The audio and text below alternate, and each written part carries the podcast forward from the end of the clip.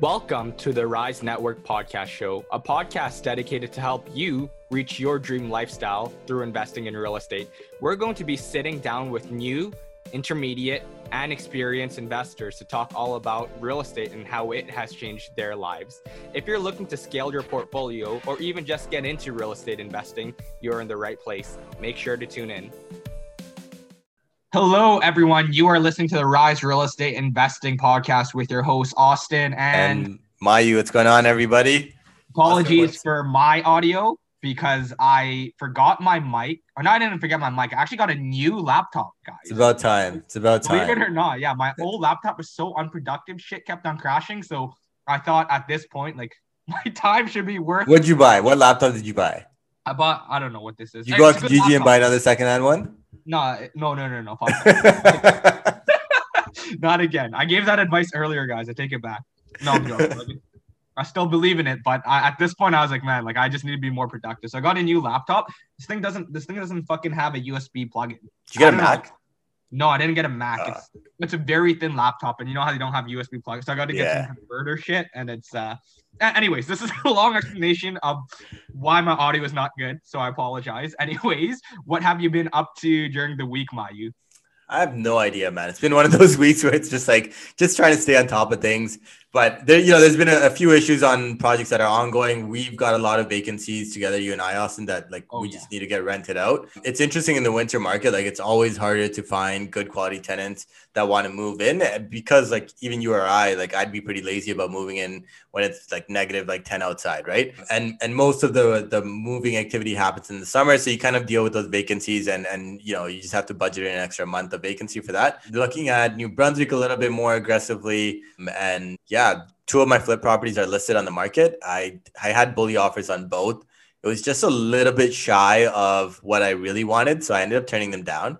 And time will tell if I regret it or not. We will see. Oh, we'll see. Yep, yep. Tune in for the next week's episode. Is Mayu's flip gonna sell? What's going on with you, man? Yeah, man. Like for, for me, kind of the same. It's just staying on top of things. Um, one thing that I've been doing is is I'm trying to promote bird dogging. So if anyone is interested in being a bird dog, hit me up on Austin at OntarioPropertyDeals.ca. That's my shameless plug. Even though I'm not sponsoring the podcast. Anyways, yeah. So, so we're trying to recruit bird dogs now. So I'm creating a course material on it on what is bird dogging, how to be a successful bird dog, so on and so forth. One thing Why don't I've you give us a high level? Why don't you give us a high level? yeah high level is is investors essentially go out and and try to get leads uh, they don't need to necessarily negotiate the leads or anything like that and it's of off market properties and then they feed it to either an investor or a wholesaler and they get a fee in return for that right? So they don't need to do the negotiation they don't need to lock in under contract contract they don't need to follow up they don't need to do anything right in terms of all of the process after generating the lead and then they get a fee if the wholesaler or investor closes on the property and is able to scoop it up at a decent price. So trying to work on that. And the reason being is because as a wholesaler, what I've realized is the bigger and bigger you grow, the more you spend on dollars in terms of marketing, but you don't spend your time and energy as much anymore. So you don't do the door knocking. You don't do the let's go through Kijiji, look at everything. You don't do the free things that take a lot of time that are effective as well, right? You just opt out to pay couple thousand for mailers, couple thousand for SEOs, th- those of that avenue.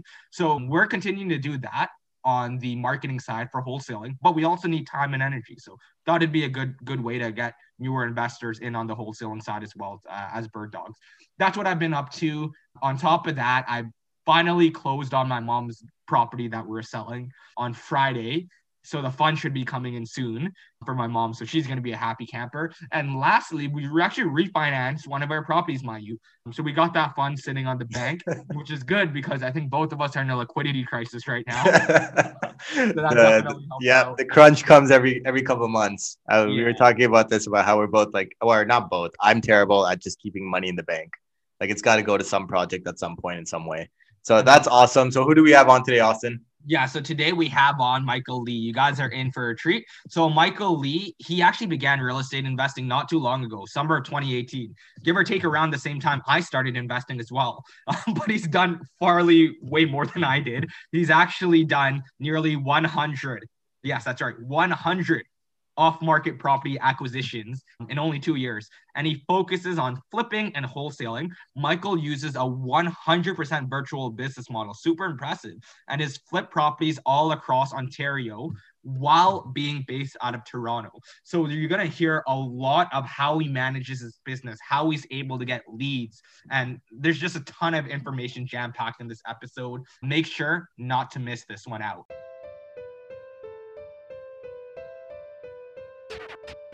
Hey everyone, we are joined with our very special guest, Michael, Michael Lee or Mike Lee.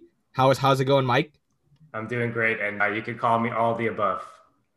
Michael, right, Mike, any of those names works. Awesome. awesome. Awesome, Mike. So, for anyone that doesn't know you, Mike, why don't you just give everyone a, a background on yourself? Because you are probably one of the most low key people that I've met for the amount of the stuff you do. Scene, yeah. For sure. Yeah, I'd like to fly under the radar. So, a little bit about myself. I got into real estate roughly about two and a half years ago. It was the summer of 2018. And I would I previously was actually working in the solar industry. I had a small business. And it's kind of interesting that, you know, it really ties in with what's happening right now with COVID, how there's a lot of lockdowns. The business I was working in was had a lot of government regulations. And basically all the sales were government regulated. So the government would let in a certain amount of sales and then they would pull back and they would lock everything down. So in my solar industry, I'd been through three lockdowns and I decided I, I want to get out of it and I want to find something that cannot necessarily be stopped by the government. I ended up getting into real estate after going to a meetup group and I was very lucky that there were some major real estate investors at this one meetup. There was Luke Boyren, there was Michael Chow, and there was another investor, Brooke Shang. They were all sitting there, and there's only like 15 people in the room. So mm. I had it. I had about 30 minutes to connect with you know with everyone, and I really decided I wanted to jump right into to real estate investing. That's awesome. And where are you right now in your journey? Just a quick update for those who don't know. Where I am right now. So two and a half years later, I've done about 90 deals some of them have been on my own. Some of them have been on my own. A lot of them have been with, with a partner. I partner with various people in different ways. Mainly, I've done fix and flips, but I've done about 15 wholesales as well. And I'm just starting to get into buy and holds now. Awesome. So let's let's turn the time machine back and, and go back in time when you were getting started investing. So how did you break into the world of real estate? How did you get into your first flip or was that a wholesale? Like tell me all about your first deal and, and everything that led up to it. Sure, it's a it's a fun deal. It's probably not easily replicatable, but so when I went to that meetup group, I was so sure at that moment that I wanted to get into real estate, and I ended up speaking at length with Luke Boyren's acquisition manager, uh, Parker Mott. A few days after that that meetup, he told me a little bit about what how you get a deal under contract. It's got to be significantly under market value. You got to negotiate with the seller here's an OREA form 100, go to town. And that's that's basically how that started. From there, I needed to find leads. So I cold called everyone on Kijiji, every single for sale by owner. and three weeks later, I found a house. So I was I was actually clicking refresh on Kijiji on the web page, and a new ad popped up. So it had only been a, it had only been there for about ten seconds and yeah. it was for a dilapidated house in Westport, Ontario, which is how like, long have you been doing that for? Was that like your first day, or that was like a couple days in? This was three weeks after I started making those calls. Okay, okay, so you were grinding. I was going crazy. I don't even know what I, I man. The first few calls I was making, I was asking homeowners about their house, and one of the homeowners said, "You don't know much about houses, do you?" Oh no! That's like the biggest ego hit you could get. uh, man, so I can't even like pretend like I was a big shot investor. Like they just knew I wasn't that experienced. So the this house though it was it was in need of some serious repairs. It, it had been abandoned for 20 years. The owner inherited it from his neighbor. So his his neighbor actually uh, had moved to Hamilton. He'd been taking care of them because they were very old for a long time, and then when they passed away, he inherited the house from them. Wow. And, it's interesting. Yeah, I yeah. guess that's what happens in those small towns. Eh? Neighbors are all friends. And if you don't have like a next next of kin or like who knows what his The situation neighbor is. But gets yeah. Okay, no, continue. Go on. Yeah, This is on a so so weird. Basically, he said, I got a job contract. I'm actually moving out of the province in a week uh, or two. I think he said a week, two weeks, whatever. It was like very short time span. And he's like, I need to sell this quick. And I said, Well, look, how about I just offer you like 50 grand right now for this house? And he took it for 55. Okay, where did you come up with this number? I had no idea what to do. Oh. I just, I just, I'm just throwing numbers out there at this point in time. Uh-huh. uh-huh. You know, because I, I really didn't know how to evaluate properties. I, I just figured if it's 50 grand, it's cheap enough. you can't go wrong, right? Yeah, fair. Especially the building the building material probably just 50 grand. You take that house apart, sell it in the salvage yard, and you'd be good. Yeah. yeah. Oh, it was also on a double lot. So I figured, yeah, I'm good. This deal turned out to be a virtual, almost 100% virtual deal. The only thing that was not virtual about it was when I got it, I had to get the key to the end buyer. The end buyer was actually Luke Boyron. So I only had about 15 buyers on my buyers list at this time. So to pick up the key, I had to meet the seller out in a farm in the outskirts of Hamilton. And then I had to meet Parker halfway in between Westport and Hamilton and get him the key. And, and were you working full time at this at this point, or were you just 100% in real estate? Because that's a lot going I on. I had nothing to do. I was literally out of the solar industry and then Okay. straight. oh, you into were in like you were in like one of those lockdown periods that you were talking about. Yeah, I, I just, you know, I got that lockdown started and I was just like, I'm out of this. oh, you could. Okay, so you just uh, you just jumped right into I it. I just shut down that business completely. Yeah. And, and from that deal, how good of a deal was it? I guess you would, in retrospect, what do you think it was worth? So you bought it at 50? Oh man. Okay. Luke Clo I wholesaled it to Luke for four, four and a half grand, I think. Okay. Not very big wholesale fee. No, but it was a lot Um, at the time to you, obviously, right? You're like, wow, four and a half grand. It was concept proven. I was happy. Uh huh. He closed on it in I think two weeks, and then he sold it immediately as a wholesale for eighty or five or ninety grand. Oh, wow. Okay, so there's an- some meat on the bone. Listen to this. So he sold it to another investor who called me a year later to try and hold, uh, try to sell it to me privately for 150. That's hilarious. Yeah, it all yeah. goes into a full circle.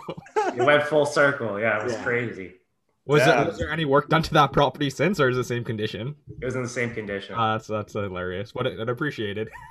I, I, you know what? I, I don't even know what that house is even worth, even in today's standards. But hmm it was probably a pretty good deal. Yeah, I'd Damn. imagine so. So from that first one to now, what is that? Two and a half years, you've done hundred deals or almost hundred deals or something like that. About about 90. Yeah. 90? Okay, fair. So that's like what, like 30-ish deals a year? Roughly. Yeah. And so are you doing these all in like are you focused in certain areas or like how do you is, is it all of Ontario? Like what's your what's your horizon and like what does that look like? So I would say that I specialize in the areas that are like wi- within like between one hour driving distance from Toronto up to three hours. Okay. Okay. And not necessarily in Toronto directly, but I've I've done I've done a few deals in Toronto as well. Okay, so you're you're all over the place right now. You're virtually wholesaling. What what is that? How do you go about it? And, and you're virtually flipping as well. So what are those two things Yeah. actually? That's something that we should break down for our audience. Okay, so doing deals virtually just really entails that I'm getting deals under contract. If I'm wholesaling, I'm getting deals under contract without actually going to the house. And a lot of times I might even wholesale them without even going to the house. Ooh, that's okay. when it comes to flipping, uh, it also entails, you know, just flipping the house, buying on it, closing on it, renovating it, reselling it without going to the house. Not during the whole process, maybe I'll go to the house, but I've done a lot of a lot of deals. The majority of them have been virtual. No, no visits at all. So if you're not going to the house, do you have a team of contractors that goes for you for the flipping side? And like one thing that we didn't actually talk about is how you got started in flipping because the first deal you wholesaled and then I guess after that you started just deciding you might as well rent them yourself or like what was that like? Yeah. So my first six or seven deals were all wholesales. Starting out, I actually feel like the marketplace was completely different. People, they weren't as as warmed up to wholesaling in Ontario yet. Mm-hmm. Maybe Right. it wasn't as well known, or or maybe I just didn't have a big enough buyers list. But my first six or seven deals that I actually wholesaled, I probably got about 15 or 20 deals under contract. Oh, so you let things like things when things fell off? yeah, I was making mistakes. I didn't know what to do. I didn't have enough buyers. It, there's so many things that could be happening, but I, you know, long story short, I just wasn't a, as experienced as I, I am now, right? Right. So, but I was on a rampage. Like I was so, you know, so certain that I had to make this work, right? So I was, I was in it to win it. I, I was, I was not going to let deals falling through stop me. So how I got involved in flipping. So I'd done about six or seven deals. And then I decided I wanted to get into flipping. I was looking into financing options. And it was around that time that one of the deals I actually wholesaled, the buyer came back to me and he said, How much deals have you done so far? And I said, You know, like six, seven. He goes, How many do you want to do for next year? And I was like, Well, you know, I'm thinking like maybe in the 20s, something like that. And he goes, How about we just work together and go for like 50? And that, that was someone that I ended up partnering with. His name's uh, Amar Beg. So we ended up partnering. He used to be a real estate agent. He was an agent for 13 years. And he actually specialized in renovation management, where he would help his clients do basic renovations to their property before listing it so that they can maximize their list price. So he would go in, he would do things like countertops, lighting, flooring, things like that, painting. And he got a lot of listings that way. So Is he the one that's kind of stepping in, getting a little bit more involved on, on the flipping side? Because if you're not going to the houses, then is he kind of managing those renovations, I guess? yes, Interesting. Okay. yeah so he he helped me to have i guess the confidence to really jump into flipping but i already w- i was already planning on getting into it already so it was just a perfect merger so the first deal came along you know it was a house in kingston i had picked it up for 175 and it got appraised for 273 grand Holy shit! I've never heard anything that much higher by a bank than acquisition price. Okay. it was a bungalow it had a separate entrance and it had a finished basement Mhm. in hindsight we probably should have done a full renovation but we we were doing this with like no money like no money down so we we ended up getting a loan to appraised value and on closing i ended up actually walking out of the closing with a i think it was like an eight or nine grand credit check Damn. so what we did with it was, uh, and this this house had about 16 tons of garbage of, of of just things inside the house. And it's still appraised for 373 Yeah. with that in mind. 273. 273, sorry. Yeah. Yeah. so so what we did was we just actually took the the eight or nine grand, we cleared out the house, and then we just sold it. It sold in a week. That's that's phenomenal. Look, I have a million questions right now. I don't know about you, Mayu. so on one side, I'm gonna I I I want to dig into the virtual wholesaling and flipping a bit more. But on the other hand, I think that it would help the audience to know how are you getting these deals in the Mm. first place? How are you negotiate? Like, what's your negotiation tactic? Because you're buying things literally six figures under market value. Which, when we look at most wholesaler lists now, it's usually around 30 30k under value, if that. But you're buying things six figures. So, can we dig into your marketing strategy and your negotiation tactics? Sure. Getting the Where do you want to start with? life. You want to start with negotiating or marketing? Let's let's start man. with marketing. Yeah. Marketing. Okay. So when I started out wholesaling and I made that first deal of four and a half grand, from there, what I did with that was like I right away I, I set up a website.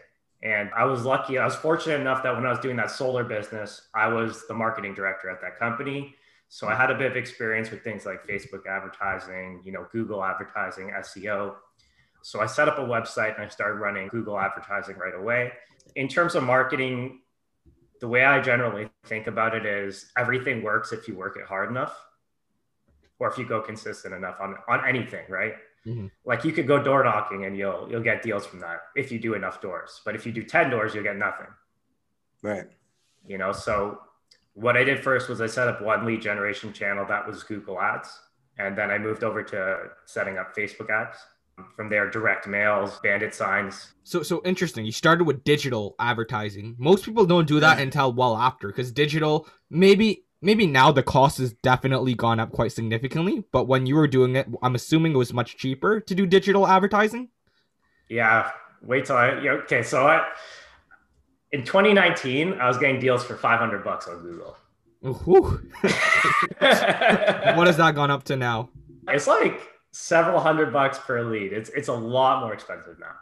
Okay, okay, gotcha. But you were operating in the digital marketing space, whereas most people don't do that. We go the traditional route of flyers, right? So you're fighting in a marketplace that is I'm not gonna say it's untapped, but it's less competitive versus versus the traditional mailer route. So that's pretty interesting to note. Uh, would you say that's where most of your deal sources come from, or is it from from mailers and and bandits and other traditional sources? I would say that 50% of my deals are online and about 50% are offline. Okay. So yeah, it's probably a, it's an even even mix.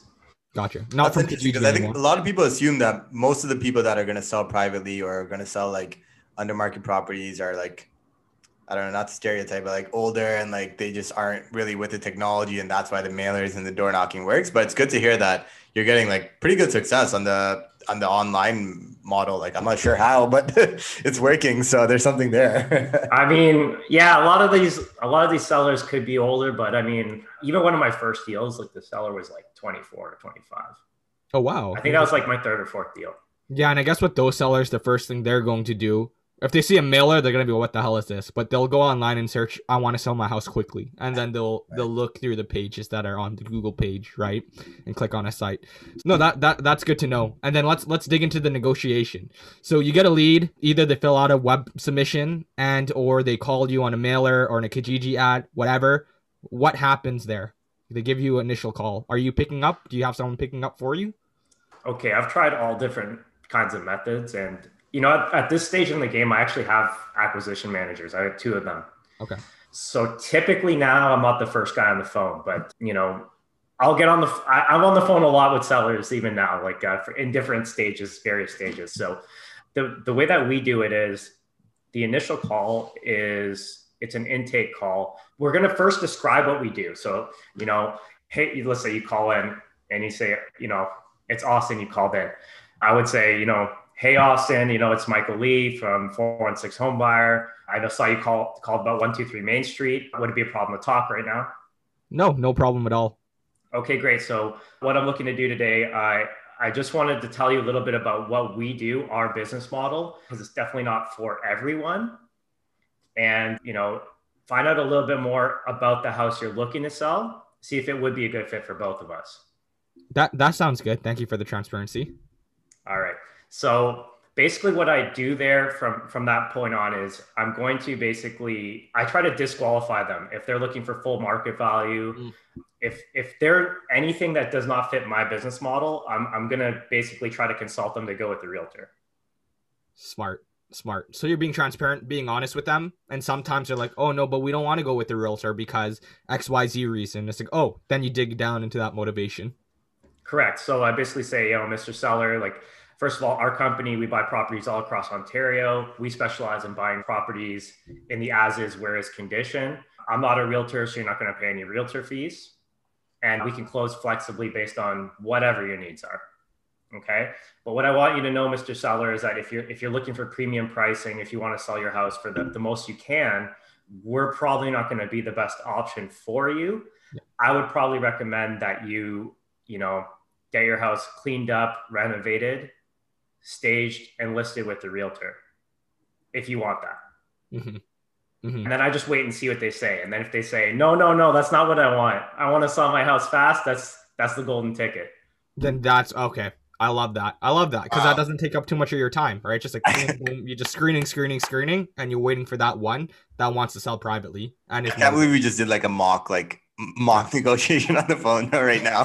That's pretty funny. but so then what percentage of your leads do you think are are actual deals? Like what what percentage converts? Five percent. five percent. Wow, someone knows her numbers like really really well there. Yeah.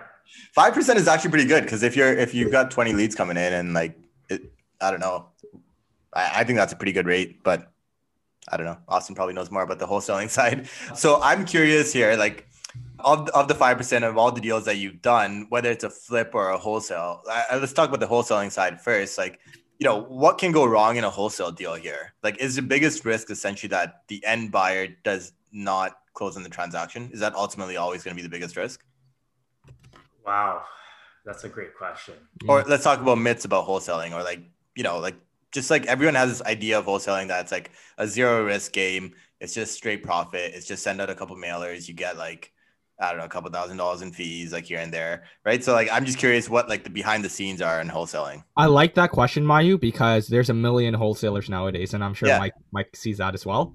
Eh, Everyone yeah, has a right. buyer list. Ain't nobody sending out deals though. You know, I was actually just, you know, I, I knew you were going to ask me how I got started in wholesaling. So I wanted to bring up how I, I just like cold called people on Kijiji, right? So I was just feeling nostalgic this morning before we got on the call. I'm like, you know what? Let me just go on Kijiji and see, you know, what houses for sale by owner. And all I see are like, we buy houses, we buy Yeah. houses, we buy houses. Like, it's like 20 ads of we buy houses and one house for sale. yeah, yeah. You know Kijiji why? Because has that's the easiest thing to do. Anyone can do it. So there's no barrier to entry. Yeah, For and. I- I'd say like a few years ago, like it was much more frequent. I think that you'd see like these like for sale by owner properties on Kijiji and stuff like that. And I think either they're going super fast, which is possible, or people are just have changed where they're posting these we buy houses. Like I don't know. I've heard a lot of things about Facebook. I don't know about you guys, but anyways, going back to the question that we never answered. oh, tell me more.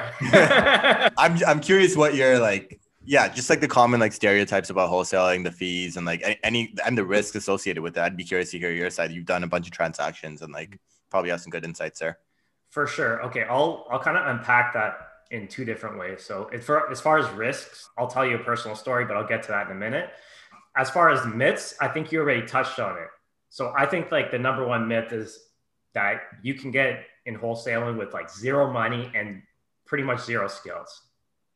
You know, I did have the story where I did my first deal with no money, but I had a lot of sales. I had like, you know, seven or eight years of sales and marketing skills behind me. So, you know, even cold calling people, I was able to finally get that one person who's actually a motivated seller. And when I got that one motivated seller, I knew what to do with them. Everything else I didn't know what to do. And then from there, I started investing money right away. You know, Right. if, if you're getting into wholesaling, you think you can do this with like zero money, zero skills. It's it's just not realistic at all. Mm-hmm. Mm-hmm. That's fair. Yeah. I, I I mean sales skills like it's it's one of the most valuable skills I think that's like pretty underrated in, in, in some aspects. Like a lot of people just want to be like the corporate, like the engineers and the whatevers and the whatevers. But selling is like I, I suck at selling. Like I'm just not a I just can't sell very well. So that's why I've never bothered trying to do wholesaling. But okay, so so that's interesting. Then I'm like so what would you say? What's the personal story there? Because that sounds interesting. Okay, this actually happened somewhat recently. So I think the the risk in wholesaling, the biggest risk is that the buyer can't close. Yep. And I feel like if you're going to wholesale ethically, you have to be prepared to close on any deal that you enter in with the seller. right. Mm-hmm. Mhm. Especially, you know, maybe you could do the contract, you can do like a, you know, conditional agreement, you know, conditional on financing, conditional on partner approval, inspection, whatever. But the second you firm up on that deal, you better be prepared to close. Yeah. So recently we actually had a deal that we we wholesale. We got a decent amount of interest. We had multiple offers. I think we had like three or four offers on it. We had one person that offered us without even look, you know, walking through the property. He's just like, you know, I'll go like uh, 10, 20, 10, 15 grand over asking. Here's my offer. And it was the highest offer. And there were a couple red flags along the way. Number one, they didn't want to do a, a huge deposit Mm. you know, but we, we went with them anyways, you know, three business days before closing, they came to us. It was already like 9 PM at night. They came to us and they said, Hey, you mentioned that there was other, other interested buyers. Can I get the number for them? And, and, And, then, and then uh, what? How do you how do you even respond to that So we tried know we tried to we tried to dig deeper, right? And we found out that they they didn't have the money to close. They said, "Hey, can you push back the closing?" I went back to the seller. Now, normally in a normal deal, I think if you're selling a house and you go to the seller and you say, "Hey, we just need like 2 days, 3 days, can you push back closing?" Normally, I think they would be agreeable, but sometimes with motivated sellers, the situation's just like there's a there's a reason why they even called you in the first Yeah. place, Yep. right? Every day matters. Yeah. every single day matters. So the seller was not okay to push back the closing. And so we went back and we asked them, you know, what's the situation? They were about 60 grand short, This the seller or the buyer? the buyer. Buyer, yeah. Okay. Okay. And we didn't have an like a massive wholesale fee on this one either. So we like it wasn't really like we could cut down our fee and then that would solve the problem. Yeah. Yeah. So we said, hey, look, why don't we front you some of the money? We'll JV with you on the deal. They said no. And What? then It's very interesting. I was just like, oh, he just like, okay, okay, that's and then basically I, I actually called our mortgage broker and I said, hey, can you get these guys financing in like one business day? Yeah. And he actually agreed to get it set up. Like uh, Wow. he, he said I can do it. So You know why? It's because he knows your deals, man. He knows they're sweet, so That's he works true. with you, right? So we came back to them. We said, "Hey, you know, we can also help you get a loan if you need." And then they they still said no. So then we figured that Uh, mm. there's something else going on here. And then, Mm. long story short, we had to close on it, and we needed to come up with a pretty big down payment in like two businesses. Mm, Very interesting. Okay, Yeah. okay. Yeah, so I guess the learning lesson from all of this is not always the highest fee matters. It's the most qualified buyer. It's the vetting process on the disposition side as well, right? That that makes a huge difference. So that was that was like a big learning experience for us. Yeah, yeah. Would you say that's your biggest real estate failure, or is there is there more to share? Because you've accomplished so much. There's ups and downs. There are obstacles in the journey. It's nice to hear someone who has faced so much success. What adversity did they have to go through to get there? That's definitely not my biggest failure. So, in all the flips we've done, we've actually only lost money twice. And the second time we lost money, it was it was not a very big amount. It was just mainly that the deal took way too long to happen. The biggest To uh, the- Sell or to buy or to renovate. oh okay okay So the biggest failure was that we bought a condo in downtown Toronto. And basically everything you can think of on a flip that could have gone wrong went wrong. Hold on, when was this? During COVID? Before COVID? It hit the market right when COVID started. Okay, it's not ideal. Mm. All right, Yeah. Not, not ideal, not ideal. not good timing. Yeah, you know everyone was freaking out at that time, right? So so just from the beginning of the deal to the end. So we bought it for 770. I think it was 1200 square foot condo. It was down at Wow. near Mhm. Bay and Gerrard. okay yeah it's 1200 wow okay Yep. yep.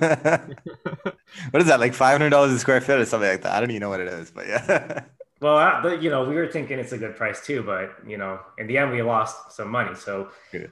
we sold it for 975. But see, what happened was when we bought it, we had a JV partner that helped us to finance the deal. So no, number one thing was that we used incorrect financing. Our first mortgage was 100% private, and we had a second mortgage, which was with someone that gave us money through a JV. Okay. So we used the like most expensive possible money we could get. so you hold on Yeah, so, you, so someone gave you money through a jv as a mortgage meaning they were entitled to a, a percentage of the profits but they also got an interest on the funds that they gave you as a second No interest on the second mortgage, just just percentage profit. Mm-hmm. okay okay okay In hindsight, you know, it smelled bad, and it was a little bit hoarder style condo. But in hindsight, I'm pretty sure we could have got a, a bank loan on that. right Would have saved us a lot of money. Yeah. Yep So that was that was one thing. Is you know, the more expensive the property is, the more expensive it's going to be to, to finance privately. So just be very careful about that. Secondly, the renovation costs. We had no idea what we were getting ourselves into. So the condo board actually had a lot of restrictions when it came to renovations. oh And for example, if we had a kitchen coming in, the kitchen company would say, "Hey, you know, we can send the cabinets in for Monday." We'd uh, call the condo board so we could get the elevator, and they say, "No, we can't give you the elevator for two weeks." Oh no. So it was Yeah. like delay after delay. You know, they they had certain requirements for our renovations for like things like subflooring, plumbing, like everything was just wrong. So we, Mhm. we were thinking that this reno is going to cost us like 40 grand and it ended up costing like I think 75 grand. Mm, Mm, doubled pretty much. Doubled pretty much. the market turn i guess The- it can The reno took man, the, I think the rental took like six months and it should have taken like six weeks. Wow, six months for twelve hundred. Yeah, that's a long time. It eh? took forever. Yeah. And then like so the property hit the market in February 2020. It was sold conditional in March 2020, conditional on status certificate. Uh-huh. And then that's exactly when COVID hit and the buyer backed out. Oh, Wow. And then the property sat on the market for several months. And then the private money builds up and the interest. Oh wow. Okay. I, I think just the maintenance fees alone, we were at, like by the end, we had like paid like 13 grand in maintenance. Like it was crazy. Yeah. Yeah. So one month before closing, we had to refinance because our first mortgage lender also it the mortgage expired and then they didn't want to renew it. So we had to find a new financing. hmm Hmm. It was like everything that could have gone wrong. So in the in the end, we basically we lost 40 grand. But how how like there's not much you could have do to prevent it. I, I guess with the condo board knowing that they were very strict, that's something that you can do due diligence on in the future because not many people go through significant renos and condos, right? But Yeah. So like, the COVID but thing then was how just- would you know? How how would you know that the condo board is going to be so slow at the same time, right? Like Yeah, do you know if you can do that due diligence beforehand, Mike? Like, can you give them a like? Is there any way to find that out, or you're not too sure? Yeah, call them. Just and call say, them? But, but what would you do? Call them and say, "Hey, are you guys slow? Like, what's the deal here?" like how what renos do you allow? Like, I guess booking time for elevator Yeah. timeline. What stuff are your like that. policies and procedures around renovations? Hmm, okay, Fair. okay. And then the number one, like the first thing that happened was just the financing. We we lost so much money that we could have probably saved by maybe just getting a B lender. Yeah, it's it's interesting what you say though, because like I, I do see some condos, especially now these older condos that like they're like ripe for like if you could buy them now, like renovate them and like rent them out for like a year or two, you could get a significant lift in value like overall when the market recovers, right? But so that's interesting. And, and that's also I think why they say flipping isn't it's it's not a great way to get started in real estate because if you have one of these deals right from the get-go, like like if, if this was me back like four years ago when I was just getting started in real estate, it could have wiped me out. I would be like, fuck this, I'm out. Like I'm not doing real estate anymore. like just lost 40 grand. Shit's bullshit. I don't know what Austin does here. but if you've already done like these like these two losses that you've had over the last like two and a half years, they're after like 70 like profitable flips, right? So you kind of mm. like cost of doing business, okay, like shit's gonna happen, and you just kind of move on, right? Right off, just move exactly. For sure, it was like a drop in the bucket. But I'm gonna tell you, like, just the stress of having to go back to our JV partner and tell them we're Mm. losing money. It was bad. It- I couldn't JV sleep. I couldn't sleep. Like I, just to tell someone I, I we're losing their money, I, I couldn't sleep for for. I lost sleep for like three weeks. Is this I a will JV partner that's partnered with you on other profitable flips, or was this the first one? They've worked with us before on other things, so thank you know, thankfully uh, they've made some money with us before. Yeah. but it was you know it was still a tough a tough situation. And we were 50-50 on them with them on this deal. And then we ended up uh, covering some of their losses as well just you know to keep show you know keep face. Like I, it was just too embarrassing. I can't leave let them, let them lose that much money right? So I, I i couldn't let it happen. Uh, yeah, I would rather lose my money than a JV partner's money. Yeah. because your brand is all you have, really, right? Like if your reputation starts to tank, then less JV partners in the future, less private finance. Like you don't, you want to keep your brand as sparkly clean as possible. Brand equity is everything. So I guess we can move on. So you have a lot of ambitious goals. There, there were failures that you you overcame. 2021, things are a bit different now, still with COVID going on. What are your goals for it? Has anything changed? Are you still looking to grow, or what's the plan? For sure. Okay, so over the course of doing all these flips, I started to realize that if if I don't do something else, I'm I'm gonna just keep doing a, a high income business, which just means that I have a very high paying job. So I want to get into cash flow, and I'm going to be starting with my first buy and hold in March. It's a house in Port Colborne, and it's it's a bungalow. It's got a separate entrance and a full basement. So basically, I'm going to create an in-law suite and then a bird deal. Not to take away from Austin here, but the one thing we didn't talk about is do you guys have like your own subcontracting teams then for these flips? Or like how are you guys because now you got like a project in port colborne you had a team that worked in downtown toronto. You had like whatever wherever like other projects all over ontario right? So like are you guys just shipping people around? Or like what are you doing? So we have a few contractors that I would call them uh, general contractors, GCs. yeah We have a very good relationship with them, but they don't work for us. They have their own businesses. It's just that we we probably give them about like 90 to 95% of their book of business.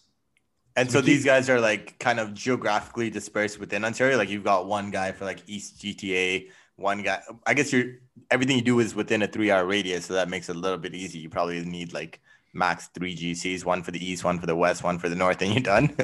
That's basically what we have going right now. Yeah, but the, they they will travel much further than a normal contractor would, and that's because we do a lot of volume with them.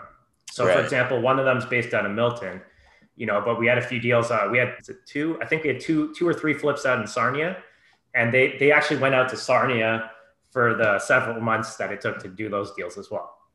Wow. Okay. Well, that that's pretty that's pretty crazy. That's ideally strategy a lot of people want to have, but I mean, it, it helps that you have the volume to kind of ask them for these things, right? Like if if I was to go, hey man, so I had a flip going on in Belleville, and I asked the guys if they would go to Cornwall, and the guy's like, I've got like two kids, and like I really can't. I was like, all right, fine, man, that's fair. That's fair. but yeah, it, I mean, it helps when you've got scale and like you can demand those kind of things, right? So that's cool, man. For sure. Yeah, let's let's get back to that that question uh, about your goals, like buying um buying holes, cash flow. What was that change in mindset? You're you're building a very successful high income business. Why transition into buy and hold now? There is a reasoning behind all these things, and I I always knew that I wanted to be involved in buy and holds. But I, I think if you get involved in buy and holds when you have no scale, it will take significantly longer. So now that we're having about, you know, let's say roughly 30 to 40 deals a year, I can easily keep, let's say, five or 10 of them. Hmm.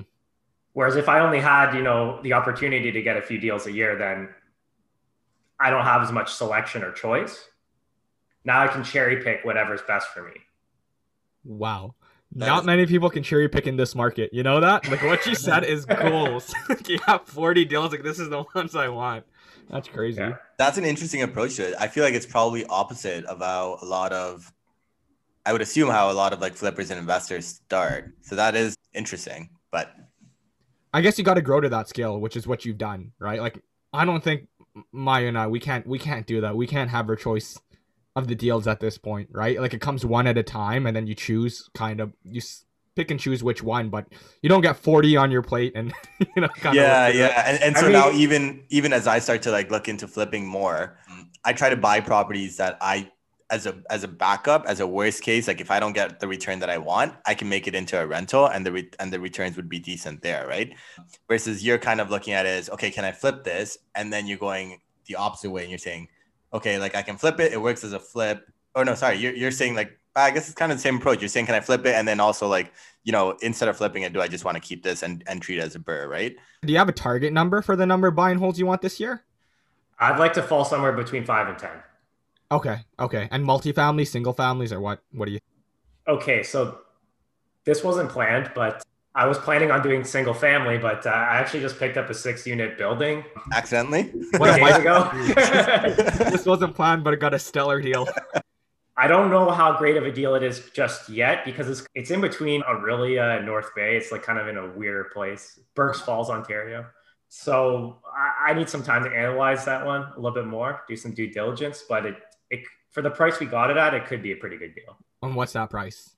Uh 650 okay for for six units yeah and then what, what do you think it'd be worth so it's it's three two bedrooms okay one three bedroom and two one bedrooms okay so pretty big unit. that's a good composition part. too mm-hmm. yeah and if we go off cap rates i think maybe it could be worth you know between 1.05 to 1.1 possibly oh, by the end okay. It's going to need some renovation. Like it, it still needs renovation for sure. Yeah. So we'll see. We'll see. Nice, nice, awesome. It's refreshing to hear you uh, jump into something new. There's always something new, even for an experienced investor. I guess at this part of the show, we're gonna go through our rapid fire questions. I think that's I don't even know what the title of this section is. just ask three questions to every guest. That's the same. That's Mayu, you start off, right? Sorry, so, Michael, where do you, where do you see yourself five years from now? I know we covered 2021, but if you were to look out five years into the future, is it flipping, wholesaling, just like chilling on a beach in Jamaica? Probably be some beaches in the five to 10 years. But as far as, you know, real estate goals, continue doing the flipping wholesaling. Hopefully I can expand geographically as well. Mm. And then the main goal for five to 10 years is $100 million portfolio. Very achievable. Real I- estate holding portfolio, like Yes. which means that if it's a if it's a hundred Wow, portfolio, Mike has bought it at around sixty million. yeah,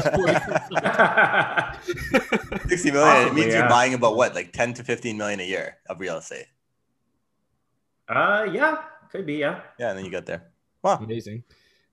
The the second question is if you won ten million dollars today, let's say you have seven days to spend it, you could use it some on investing, but not all of it. What would you do with it? Oh man, seven days to spend it? You have seven days to spend it. Yeah. We gave we gave Michael a heads up, but we forgot to mention the seven days. Holy gosh. Okay. that changes everything.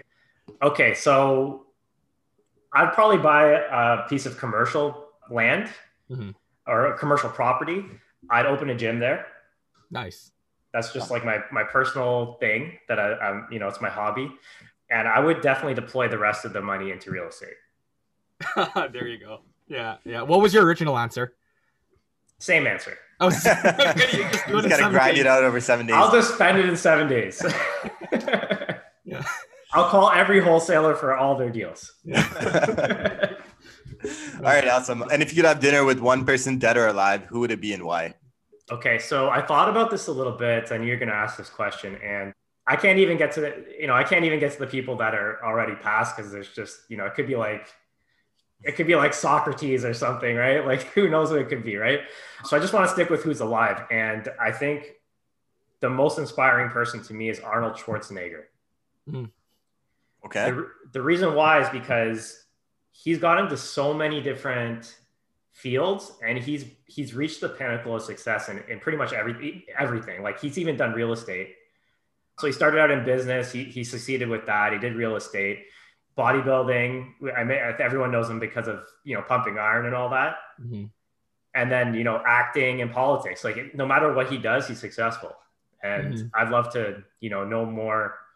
I'd love to just pick someone's brain that that can just you know succeed in everything Yeah, yeah. Because I'm sure there's a lot of self. Maybe there wasn't self doubt. There probably was, but he was able to overcome those things, right? So it's very interesting to hear. Especially bodybuilders, they probably have like a, a different type of mindset, like grind, hustle. Like they're they're so used to that culture. Very interesting answer. So that that pretty much concludes our, our our podcast, Mike. Thank you so much for jumping on. Definitely a fun episode. I learned a lot. Mayu learned a lot. I think there's a couple of things that Mayu can implement in his lifting side. a couple of things that I can implement on the wholesaling side. So loved it. Thank you for being completely transparent. If anyone wants to reach out to you, if they even can, because you're you're uh you're too low key, where can they do so? okay sorry guys can't give out my phone number because i'm too low key Okay, no. if you'd like to join our buyers list 416homebuyer.ca slash investors. Mm-hmm. If you want to connect with me personally shoot me a dm on instagram at official michael lee. And, and is, eh, are you gonna be going on social media more often, or or are you still gonna try to stay below the radar now? i'm gonna have to get on social media more often i think you. Awesome. Just, you kind of cornered him there. What's he supposed to say? Like, no. awesome guys so all of the details to uh, mike's buyers list how you can reach out to mike that'll be in the description or show notes below and if you guys enjoyed this episode make sure to like rate it subscribe i don't know what you can do on podcasts but do whatever everything you can to support this podcast it helps bring out awesome guests like mike out here and until next time everyone invest smarter and live better